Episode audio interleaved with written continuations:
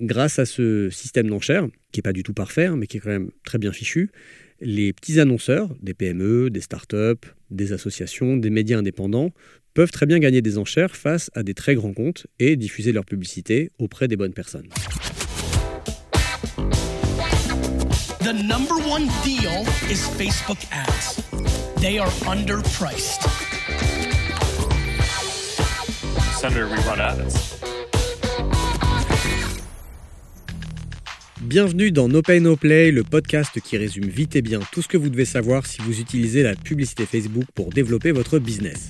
Je suis Joseph Dogno, consultant spécialisé en Facebook Ads du site neomedia.io et je vous retrouve tous les 15 jours pour vous aider à mieux utiliser l'outil publicitaire de Facebook et d'Instagram.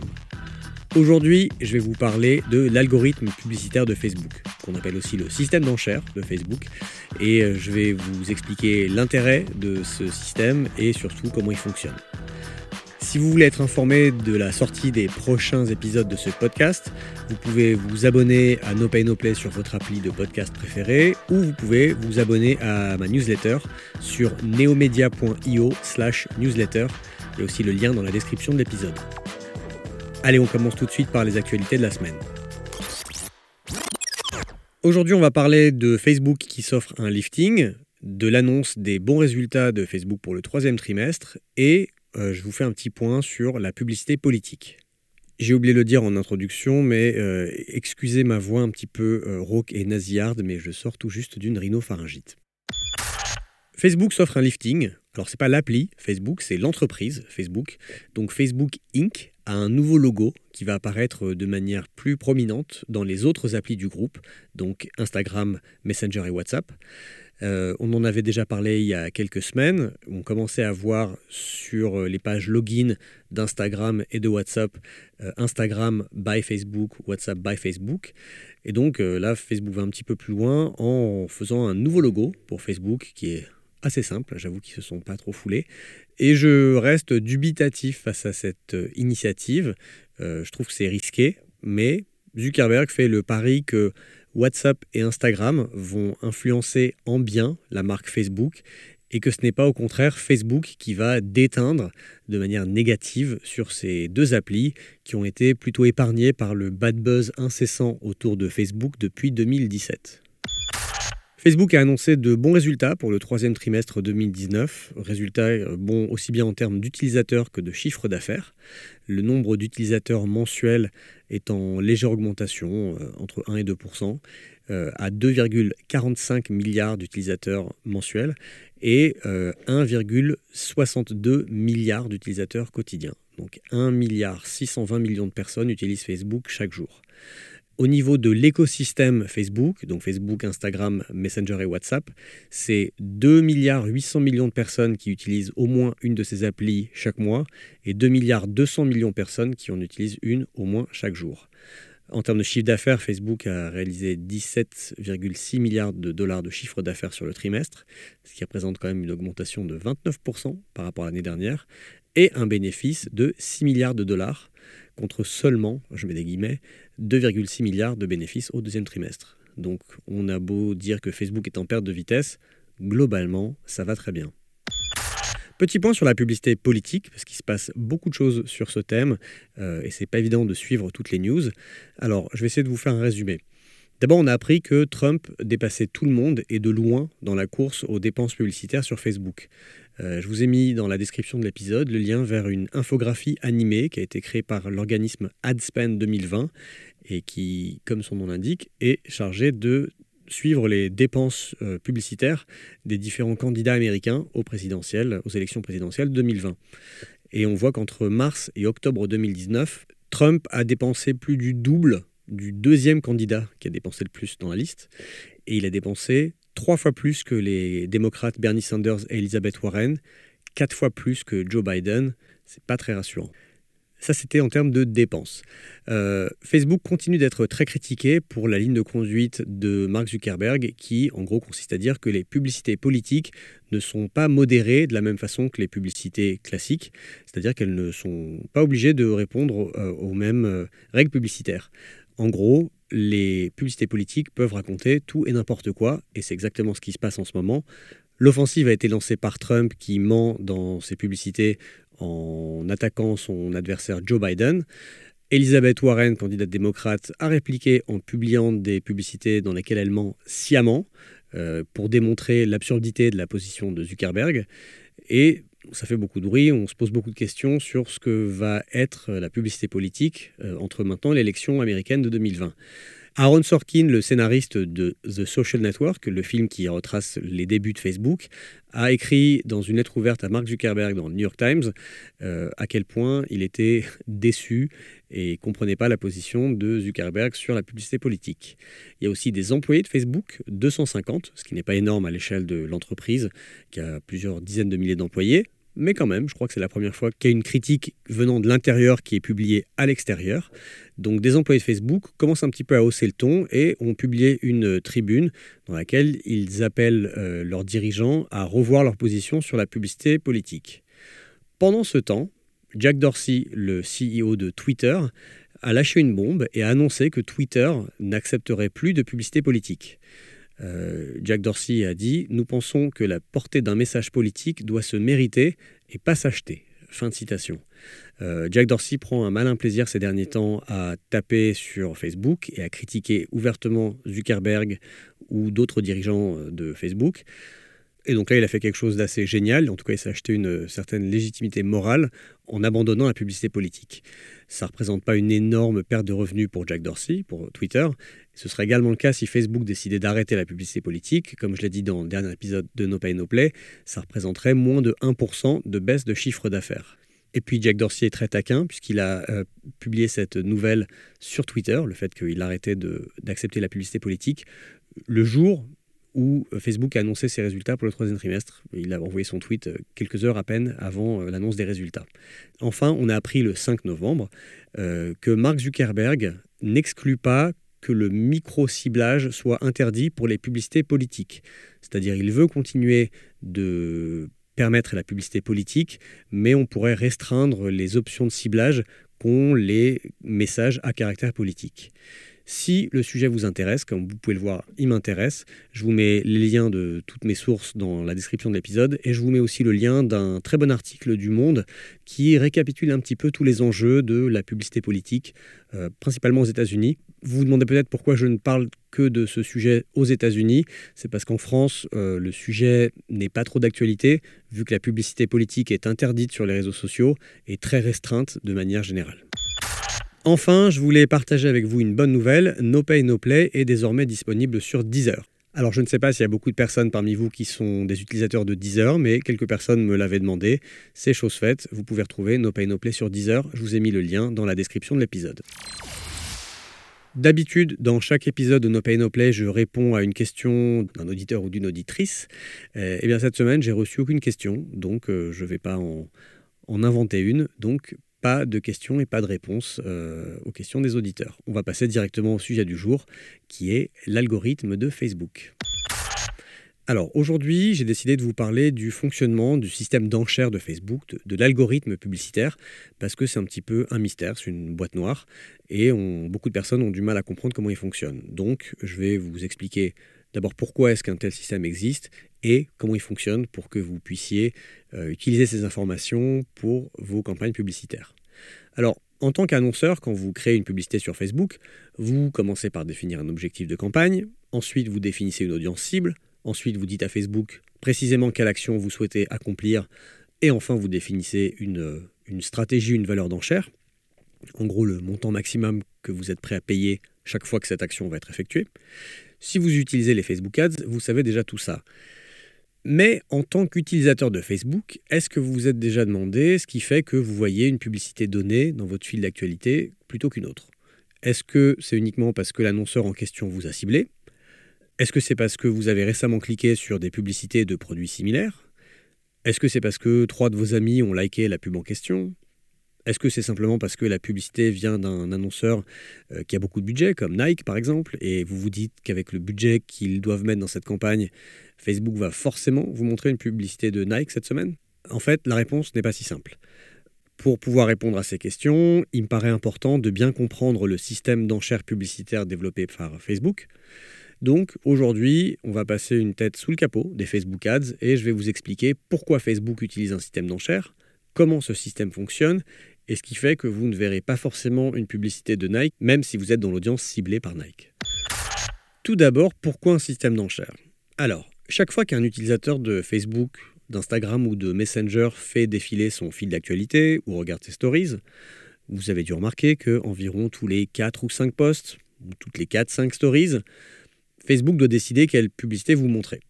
Et j'entends ici Facebook au sens large, c'est-à-dire la régie publicitaire de Facebook, celle qui fait le lien entre les annonceurs et les utilisateurs des applications Facebook, Instagram, Messenger et WhatsApp.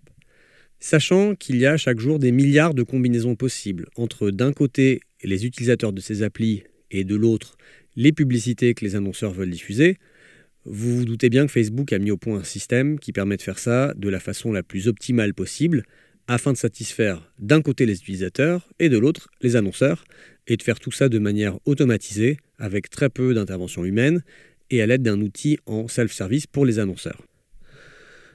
Si on regarde le business de Facebook d'un point de vue macro, Facebook a deux objectifs principaux.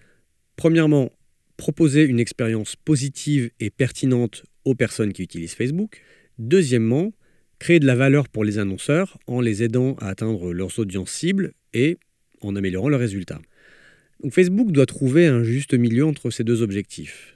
Et la meilleure méthode pour réconcilier ces deux objectifs, c'est de procéder à des enchères, pour que d'un côté, les annonceurs touchent des personnes réceptives à leur publicité, et de l'autre, que les utilisateurs voient des publicités pertinentes, qui les intéressent. Le but de Facebook, le but ultime de Facebook, c'est de diffuser la bonne publicité auprès de la bonne personne et au bon moment. Chaque fois qu'un utilisateur est susceptible de voir une publicité, une enchère est organisée. Les participants à cette enchère, ce sont les publicités qui ciblent l'audience à laquelle appartient cet utilisateur. Et Facebook doit décider en quelques millièmes de seconde quelle est la meilleure publicité à afficher, sachant que des milliards d'enchères ont lieu chaque jour. Alors comment ça fonctionne? On va voir ça tout de suite. Pour s'assurer que toutes les publicités sont évaluées de manière cohérente, Facebook attribue une certaine valeur à chaque publicité en concurrence lors d'une enchère. Et on sait que cette valeur dépend de trois facteurs. Donc, chacun de ces trois facteurs va affecter le potentiel de la publicité de gagner ou pas l'enchère. Les trois facteurs sont les suivants. 1. La valeur d'enchère. 2. La probabilité d'action. Et 3. La qualité et la pertinence de la publicité. Donc, chaque fois qu'il y a une enchère, Facebook mouline très vite pour attribuer une valeur à chaque publicité. Et c'est la publicité avec la valeur, la note si vous voulez, la plus élevée qui gagne. Et c'est celle-ci qui va être montrée à l'utilisateur en question. Alors je vais vous expliquer dans le détail ce que signifient ces trois facteurs. Premier facteur, la valeur d'enchère. Là, on parle de la valeur d'enchère attribuée par l'annonceur pour l'objectif souhaité. En gros, c'est votre objectif de coût. Quand vous paramétrez un ensemble de publicités, dans le gestionnaire de publicité, vous dites que vous êtes prêt à payer au maximum X euros pour une action donnée. Attention, je ne parle pas ici du budget de votre ensemble, qui lui correspond simplement au montant maximum que vous allez dépenser pour une durée donnée. Par exemple, 20 euros par jour ou 100 euros sur une durée d'un mois. Là, je parle de ce que vous allez enchérir pour l'action que vous souhaitez obtenir. Par exemple, si vous êtes sur une campagne de trafic, euh, vous pouvez dire que vous êtes prêt à payer au maximum 20 centimes par clic. Si vous faites une campagne de portée, vous pourriez dire que vous êtes prêt à payer au maximum 5 euros pour toucher 1000 personnes. Et si vous faites une campagne de vue de vidéo, vous pourriez dire que vous êtes prêt à payer au maximum 1 centime pour chaque vue de vidéo. Là, je vous ai cité l'exemple d'une stratégie d'enchère manuelle où vous allez définir vous-même une limite d'enchère. Mais vous pouvez aussi opter pour une stratégie d'enchère qu'on appelle au coût plus bas, qui avant s'appelait enchère automatique, où en gros, c'est Facebook qui va enchérir pour vous afin de vous obtenir le plus de résultats au meilleur coût. Donc au lieu d'avoir un ensemble de publicités qui est paramétré avec une enchère fixe, Facebook va faire fluctuer le montant de votre enchère, donc le montant maximum que vous êtes prêt à payer pour l'action euh, pour laquelle vous optimisez votre campagne. Facebook va faire fluctuer ce montant au fil de la journée, au fil des enchères, en fonction de la concurrence et des autres annonceurs qui ciblent les mêmes personnes que vous. Aujourd'hui, euh, les différentes stratégies d'enchères sont donc le coût le plus bas, anciennement enchère automatique. Là, vous souhaitez dépenser la totalité de votre budget et vous laissez Facebook enchérir au mieux pour vous. Deuxième possibilité, c'est la limite d'enchère, où là, vous voulez définir une enchère maximum afin de contrôler les coûts et de couvrir autant d'utilisateurs que possible. Troisième option, c'est le plafond de coûts. Dans ce cas, vous souhaitez optimiser la rentabilité. Donc c'est une option utilisée quand vous devez maintenir les coûts en dessous d'un seuil donné. Quatrième option, le coût cible. Là, c'est si vous avez envie de garder un coût cohérent avec pas trop de fluctuations. Donc vous n'aurez pas forcément les meilleures opportunités au meilleur prix, mais Facebook va s'arranger pour vous donner un coût moyen euh, autour de ce que vous allez fixer comme chiffre. Cinquième option, optimisation de la valeur avec un ROS minimum. Le ROS, je le rappelle, c'est le Return on Ad Spend, c'est-à-dire le retour sur dépenses publicitaires. En gros, c'est le coefficient entre le chiffre d'affaires généré par une publicité et le montant dépensé pour euh, cette publicité. Euh, par exemple, si j'ai dépensé 10 euros sur une publicité et que j'ai généré 50 euros de vente, mon ROAS est de 5. Donc, cette cinquième option, l'optimisation de la valeur avec ROS minimum, si pour vous le ROS est le premier indicateur de réussite et que vous devez respecter à chacune de vos pubs, à chacune de vos ventes un certain coefficient, vous pouvez décider d'enchérir pour optimiser la valeur de ce ROS. Enfin, dernière stratégie d'enchère, la sixième, c'est la valeur la plus élevée. Là, vous voulez obtenir le meilleur ROS et dépenser la totalité de votre budget. Vous n'êtes pas certain de la valeur ROS par rapport à votre enchère minimum, mais vous voulez obtenir la valeur la plus élevée.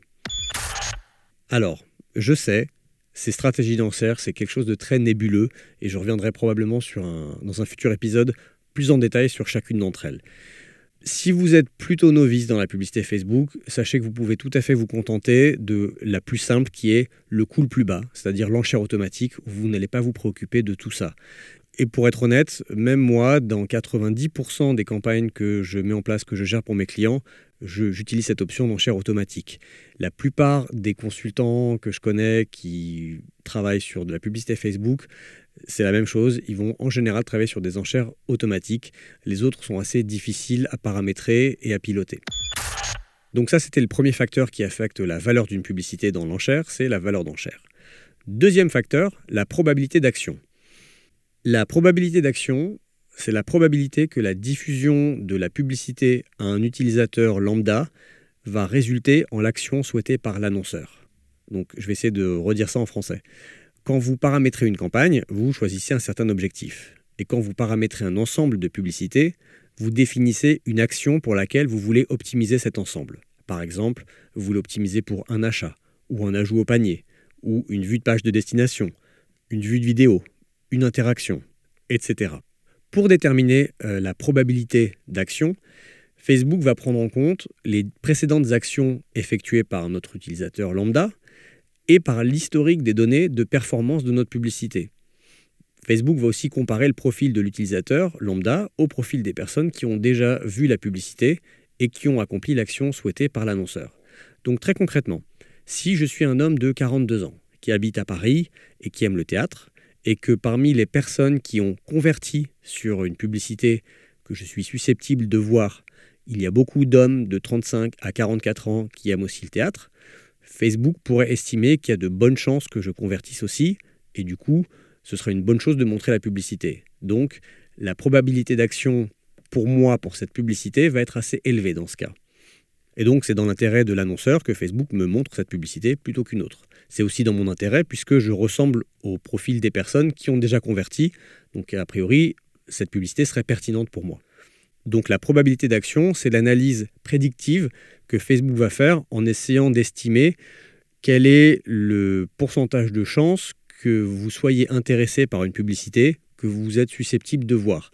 S'il y a trois annonceurs qui vous ciblent et que Facebook estime que la publicité de l'annonceur C a plus de chances de déclencher une action chez vous qui correspond à l'action voulue par l'annonceur C, Facebook a plus de chances de vous montrer cette publicité plutôt que celle des annonceurs A ou B. Alors il y a d'autres facteurs qui entrent en ligne de compte pour la probabilité d'action. C'est l'historique de l'ensemble de publicités, l'historique de la campagne et du compte publicitaire dans sa globalité, mais aussi l'historique de la page. Donc globalement, il faut pas que, euh, il vaut mieux être un bon citoyen sur Facebook, avoir un compte publicitaire qui est bien noté, une page qui n'enfreint pas les règles, ça aidera à augmenter la probabilité d'action de vos publicités. Enfin, le troisième facteur qui impacte la valeur totale d'une publicité dans une enchère, c'est la qualité et la pertinence de la publicité. Et pour évaluer la qualité et la pertinence d'une publicité, Facebook va regarder des critères comme par exemple le taux de clic de la publicité ou les interactions qu'elle génère, les likes, les commentaires, les partages, la durée de visionnage d'une vidéo. Encore une fois, l'objectif de Facebook, l'objectif principal de Facebook, c'est d'offrir une bonne expérience à ses utilisateurs. Donc de leur montrer des publicités qui ne vont pas les ennuyer ou les déranger, mais si possible, les divertir ou les intéresser. Et pour avoir un ordre d'idée de comment Facebook évalue une publicité, on avait, on a encore un petit peu, mais c'est en train de disparaître, euh, un indicateur assez simple qui s'appelait l'indice de pertinence, le Relevance Score en anglais, qui est une note de 1 à 10 que Facebook attribue à chaque publicité dans un ensemble de publicités. Euh, cet indicateur est en train de disparaître. Déjà dans certains comptes, je n'y ai plus accès. Et il est remplacé par trois indicateurs qui sont la qualité, le taux d'interaction et le taux de conversion.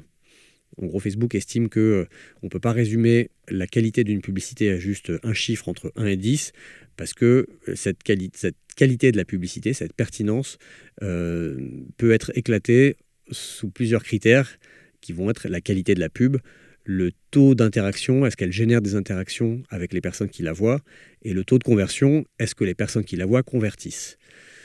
ce qui est dommage, c'est que ces trois nouveaux indicateurs ne sont plus euh, un chiffre de 1 à 10 qu'on peut assez facilement comprendre et interpréter, c'est simplement une mention qui vous dit que vous êtes en dessous de la moyenne, dans la moyenne ou au-dessus de la moyenne des annonceurs qui ciblent l'audience que vous ciblez. Je trouve ça moins compréhensible et moins lisible. Cela dit, la qualité du contenu dans une publicité, pour Facebook, c'est une publicité qui, par exemple, ne va pas présenter de contenu mensonger ou trompeur. Pas de contenu piège à clic, pour ne pas dire putaclic, euh, c'est-à-dire euh, des messages avec de la rétention d'informations, euh, du sensationnalisme, des interactions forcées, donc tout ce qui est vous ne devinerez jamais ce qui est arrivé à cette personne qui a sauté dans Slack. ou bien tag un ami si tu es d'accord avec ça. voilà, donc tout ça, c'est pas très souhaitable. En tout cas, Facebook n'aime pas. Et évidemment, pas de contenu interdit qui enfreigne clairement les règles publicitaires. Ça, c'est pour la qualité du contenu. Il faut savoir que Facebook regarde aussi l'expérience post-clic. Alors, dans l'expérience post-clic, il y a par exemple le taux de rebond d'une publicité, c'est-à-dire l'utilisateur clique sur la pub, arrive sur le site vers lequel il est censé euh, aller et revient tout de suite en arrière sur Facebook. Donc Facebook peut mesurer ça à l'aide du pixel Facebook et si ce taux de rebond est important, si le temps passé sur le site est très bas, c'est un signe très négatif. Ça veut dire que euh, peut-être que le site ne marche pas bien, est trop lent à charger, qu'il n'est pas optimisé pour mobile, ou carrément que la pub est mensongère et renvoie les gens vers un site qui n'a rien à voir avec le contenu de la pub. Ça, Facebook n'aime pas. Il y a aussi quelque chose qui s'appelle l'indice de satisfaction des utilisateurs. Ça, ce sont des enquêtes que Facebook mène auprès de personnes qui ont cliqué sur une pub et ont acheté sur un site de e-commerce. C'est principalement fait pour encadrer les e-commerçants qui pratiquent le dropshipping. Le dropshipping, euh, pour ceux qui ne connaissent pas, c'est le fait de vendre des produits qu'on n'a pas en stock et qu'on fait envoyer en général d'un fournisseur qui se trouve en Chine directement au client final. Ce qui implique des délais assez longs, en général des délais de livraison assez longs, et souvent euh, une qualité de produit qui est bien en deçà de ce qui est présenté dans la pub. Donc comme il y a beaucoup de magouilleurs et de gens pas très honnêtes dans le domaine du dropshipping, Facebook mène des enquêtes pour savoir si euh, les gens qui ont cliqué sur une pub et acheté un produit ont été satisfaits au final de, du délai de livraison et de la qualité du produit. Dans le cadre de l'expérience post-clic, Facebook va aussi regarder les pages de destination.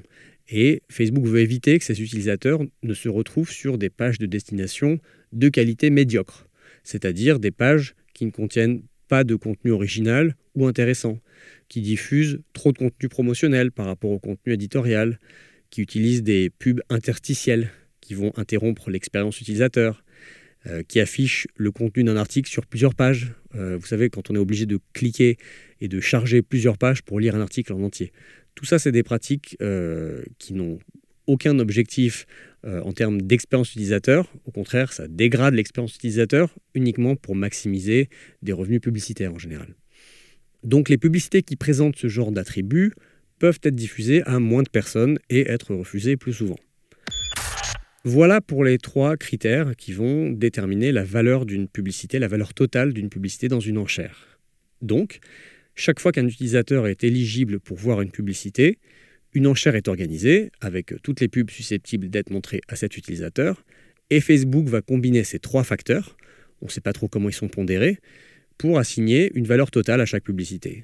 Et c'est la publicité qui a la valeur totale la plus élevée qui remporte l'enchère et qui va être euh, diffusée auprès de l'utilisateur en question. Alors, petite précision, la valeur totale de votre publicité n'a rien à voir avec le montant qui vous est facturé au final.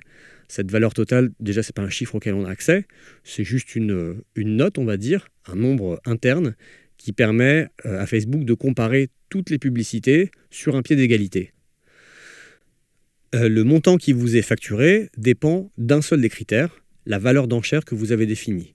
Et je rappelle que cette valeur est un montant maximum et que Facebook ne vous fera payer en général que le montant minimum nécessaire pour définir l'enchère gagnante, qui en général centime plus élevé que la seconde enchère la plus élevée.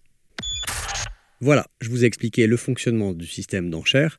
Maintenant, voyons quel est l'intérêt de ce système d'enchère. Ce qui est intéressant dans cette approche, dans ce système d'enchères, c'est qu'elle diffère des enchères traditionnelles, puisque la publicité gagnante n'est pas nécessairement celle dont l'enchère est la plus élevée, le montant d'enchère, mais c'est celle qui parvient à créer la valeur totale la plus importante. Euh, dans des enchères traditionnelles, les gens enchérissent en faisant augmenter leur, euh, montant d'enchère, et c'est la personne qui enchérit le plus haut qui remporte l'enchère. Si l'intérêt de Facebook était de privilégier euh, du gain financier à court terme, c'est comme ça qu'il fonctionnerait. Or, l'intérêt de Facebook n'est pas de privilégier le gain à court terme, c'est-à-dire de faire gagner la publicité avec la valeur d'enchère la plus élevée. L'intérêt de Facebook, c'est de privilégier l'expérience utilisateur. Il ne faut pas oublier que le business de Facebook marche aujourd'hui très bien parce qu'il y a beaucoup d'utilisateurs qui passent beaucoup de temps sur ces applications. Et de l'autre côté, il y a beaucoup d'annonceurs qui veulent toucher ces utilisateurs. Si Facebook ne faisait que privilégier un gain à court terme, potentiellement, en tant qu'utilisateur, on verrait des publicités qui ne sont ni intéressantes, ni pertinentes, ni jolies, ni bien écrites, ni bien ciblées. On verrait que les publicités où les annonceurs sont, en gros, les plus riches et sont en mesure de payer le plus cher possible. Donc on pourrait voir potentiellement beaucoup de publicités pas intéressantes, pas pertinentes, mal ciblées, moches, et du coup, ça dégraderait notre expérience utilisateur et ça nous donnerait moins envie de revenir sur Facebook ou sur Instagram. Si c'était le cas, le nombre d'utilisateurs euh, quotidiens ou mensuels de Facebook irait à l'inverse de la direction dans laquelle euh, ils vont aujourd'hui, c'est-à-dire à peu près toujours vers le haut. Ce nombre d'utilisateurs décroîtrait. Du coup, il y aurait pour les annonceurs moins d'intérêt à aller sur Facebook et ils préféraient peut-être mettre leur budget ailleurs. Donc sur le long terme, ce ne serait pas une stratégie euh, très viable pour Facebook. Donc l'intérêt pour Facebook de privilégier l'expérience utilisateur, euh, en tout cas de pondérer les enchères avec d'un côté l'intérêt de l'utilisateur et de l'autre l'intérêt de l'annonceur, c'est d'essayer de satisfaire les deux parties. En satisfaisant les annonceurs, Facebook s'assure que ces annonceurs vont continuer de dépenser et peut-être vont même dépenser plus sur sa plateforme publicitaire. Et en satisfaisant les utilisateurs, Facebook s'assure que ces utilisateurs vont revenir, continuer de passer du temps sur la plateforme, du coup seront exposés à plus de publicité et tout le monde est content. Facebook, au final, sur le long terme, gagnera plus d'argent si, euh, s'ils font ça. Donc tout ça pour dire qu'une publicité très pertinente pour un utilisateur peut gagner une enchère, même avec une valeur d'enchère basse, puisque la valeur d'enchère n'est qu'un des trois paramètres et que la valeur totale sera pondérée par la qualité de la publicité et la probabilité d'action. Je vais vous donner maintenant un exemple très concret de ce qui se passerait si moi, Joseph, euh, j'ouvre mon appli Facebook maintenant et que j'étais ciblé par trois annonceurs. Il y a le journal Le Monde qui cherche à cibler les hommes et les femmes de plus de 30 ans partout en France qui sont intéressés par l'actualité internationale. Leur objectif, c'est du trafic et ils ont une enchère de 10 centimes. Le deuxième annonceur qui veut me cibler, ce serait le restaurant Super Burger, euh, qui veut cibler les hommes et les femmes de 25 à 60 ans qui habitent dans un rayon d'un kilomètre autour de leur resto. Il se trouve que j'habite dans un rayon d'un kilomètre autour de ce resto. Eux, leur objectif, c'est une campagne de vue de vidéo. Euh, ils sont prêts à payer un centime pour euh, une vue de vidéo, c'est leur enchère. Et le troisième annonceur, ce serait une marque de t-shirt qui veut cibler cette fois que les hommes de 30 à 45 ans qui habitent à Paris, qui lisent le magazine Society et écoutent de la musique électronique. Et leur objectif, c'est des conversions avec une enchère de 5 euros maximum par conversion. Donc au moment où j'ouvre mon appli Facebook ou Instagram, Facebook doit décider quelle publicité me montrer. Il se trouve que je suis dans l'audience cible de ces trois annonceurs-là. Comment Facebook va faire pour décider? Bah, Facebook va commencer par regarder mon historique de comportement. Est-ce que j'ai tendance à cliquer sur des publicités comme le souhaiterait le journal Le Monde? Est-ce que j'ai tendance à regarder des vidéos comme le souhaite la campagne de Super Burger Est-ce que j'ai tendance à acheter des produits textiles sur des sites de e-commerce comme le veut la marque de t-shirt? Déjà en fonction de cet historique, Facebook peut décider que bah non, Joseph ne regarde jamais de vidéos, donc il n'a aucun intérêt à lui montrer la publicité de Super Burger. Joseph n'achète pas de t-shirt sur des sites de e-commerce, pas d'intérêt non plus de lui montrer la, euh, la pub de la marque de t-shirt. En revanche, il consomme beaucoup de news d'actualité. Euh, la publicité du monde est adaptée à ses préférences. Ça, ça, pourrait, ça c'est un des critères. Un autre critère, ce serait de regarder quel est le profil des personnes qui ont déjà par le passé cliqué sur la pub du monde, qui ont cliqué sur la pub de Super Burger et sur la pub de la marque de t-shirt. Si mon profil ressemble au profil des personnes qui ont interagi, cliqué ou converti sur les publicités de ces trois annonceurs, Facebook va plutôt me montrer la pub où je me rapproche du profil des personnes qui ont euh, accompli les actions souhaitées par ces annonceurs. Donc vous comprenez un petit peu comment ça fonctionne, j'espère, avec ce cas concret. Euh, grâce à ce système d'enchères, qui n'est pas du tout parfait, hein, mais qui est quand même très bien fichu, les petits annonceurs, des PME, des startups, des associations, des médias indépendants, peuvent très bien gagner des enchères face à des très grands comptes et diffuser leur publicité auprès des bonnes personnes. Si vous avez écouté jusqu'ici, j'espère que le système d'enchères publicitaire de Facebook est maintenant un petit peu moins mystérieux pour vous. Si vous devez retenir une seule chose, c'est que pour payer vos Facebook Ads moins cher, vous avez tout intérêt d'abord à choisir le bon objectif de campagne, c'est-à-dire celui qui est le plus aligné avec votre objectif business. J'ai fait un épisode de No Pay No Play dédié aux objectifs de campagne. Je mets le lien dans la description de l'épisode si vous voulez l'écouter. Donc d'une part, vous avez intérêt à choisir le bon objectif. D'autre part, vous avez intérêt à montrer à votre audience cible des publicités pertinentes et de qualité. Parce que si vous êtes meilleur que les annonceurs avec qui vous êtes en concurrence sur ces deux critères, vous pourrez gagner des enchères sans avoir la valeur d'enchère la plus élevée, et donc en payant vos publicités moins chères. Merci d'avoir écouté cet épisode de No Pay No Play. Si ça vous a plu, euh, je vous invite à aller sur iTunes ou Apple Podcast, me mettre une petite euh, review, des étoiles, 5 si possible. Euh, ça m'aiderait à remonter dans les classements et à faire découvrir No Pay No Play à plus de monde. Vous pouvez aussi vous abonner à la newsletter de l'épisode. C'est tout pour aujourd'hui. Merci encore de votre écoute et à très bientôt dans No Pay No Play. The number one deal is Facebook ads. They are underpriced. Senator, we run ads.